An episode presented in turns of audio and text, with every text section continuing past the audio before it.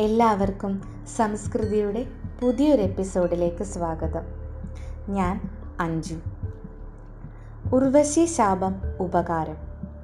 വിപരീത ലക്ഷ്യത്തോടെ ചെയ്ത പ്രവൃത്തി ഗുണകരമായി മാറുമ്പോൾ പറയുന്ന ശൈലിയാണ് ഉർവശി ശാപം ഉപകാരം.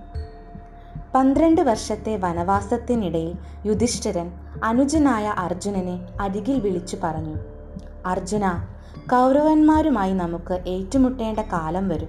അതിനാൽ ആവുന്നത്ര വേഗത്തിൽ ദിവ്യായുധങ്ങൾ നേടാൻ ശ്രമിക്കണം. വ്യാസൻ എനിക്ക് ഉപദേശിച്ചു തന്നിട്ടുള്ള പ്രതിസ്മൃതി എന്ന ദിവ്യമന്ത്രം ഞാൻ നിനക്ക് ഉപദേശിക്കാം. അതുമായി നീ വടക്കോട്ട് പോയി ഇന്ദ്രാദി ദേവന്മാരെ പ്രസാദിപ്പിച്ച് അവരിൽ നിന്നും ദിവ്യാസ്ത്രങ്ങൾ നേടിയെടുക്കണം. ജ്യേഷ്ഠന്റെ ഉപദേശപ്രകാരം ദേവലോകത്തെത്തിയ അർജുനനെ ദേവന്മാരും മഹർഷിമാരും ഉൾപ്പെടെ ഒരു വലിയ സമൂഹം ഇന്ദ്രന്റെ നേതൃത്വത്തിൽ സ്വീകരിച്ചു. ദേവന്മാരിൽ നിന്ന് അർജുനൻ എല്ലാ ദിവ്യായുധങ്ങളും നേടി. ഒരു ദിവസം ദേവസദസ്സിൽ ഇന്ദ്രനും അർജുനനും മറ്റു ദേവഗണങ്ങളും അപ്സരസുകളുടെ നൃത്തം കണ്ടുകൊണ്ടിരിക്കുകയായിരുന്നു. അർജുനൻ ഇമ വെട്ടാതെ ഉർവശിയെ നോക്കിയിരിക്കുന്നത് കണ്ടപ്പോൾ ഇന്ദ്രന് തോന്നി അവൻ അവളിൽ അനുരക്തനായിരിക്കുന്നുവെന്ന്. ഉർവശിക്കും അർജുനനോട് ഇഷ്ടം തോന്നി. ആടെ ആഭരണങ്ങൾ അണിഞ്ഞ ഉർവശി അർജുനന്റെ മുറിയിലെത്തി. അദ്ദേഹം ബഹുമാന പുരസ്സരം ഉർവശിയെ സ്വീകരിച്ചിരുത്തി വണങ്ങി നിന്നു. കൽപ്പന കാത്തു നിൽക്കുന്ന ഒരു ദാസനെ പോലെ. ഉർവശിക്കു നിരാശ തോന്നി. അർജുനൻ അമ്പരന്നു.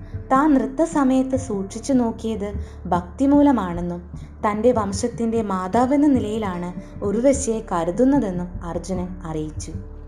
ഇതു കേട്ട ഉർവശി ഇപ്രകാരം ശപിച്ചു നിന്നെ ആഗ്രഹിച്ചു വന്ന എന്നെ ഒരു പുരുഷനൊത്തവണ്ണം സ്വീകരിക്കാത്ത നീ സ്ത്രീകൾക്കിടയിൽ ഒരു നപുംസകമായി പാട്ടും നൃത്തവും പഠിപ്പിച്ച് കഴിഞ്ഞുകൂടാൻ ഇടവരട്ടെ വിവരമറിഞ്ഞ ഇന്ദ്രന് ഒട്ടും സങ്കടം തോന്നിയില്ല.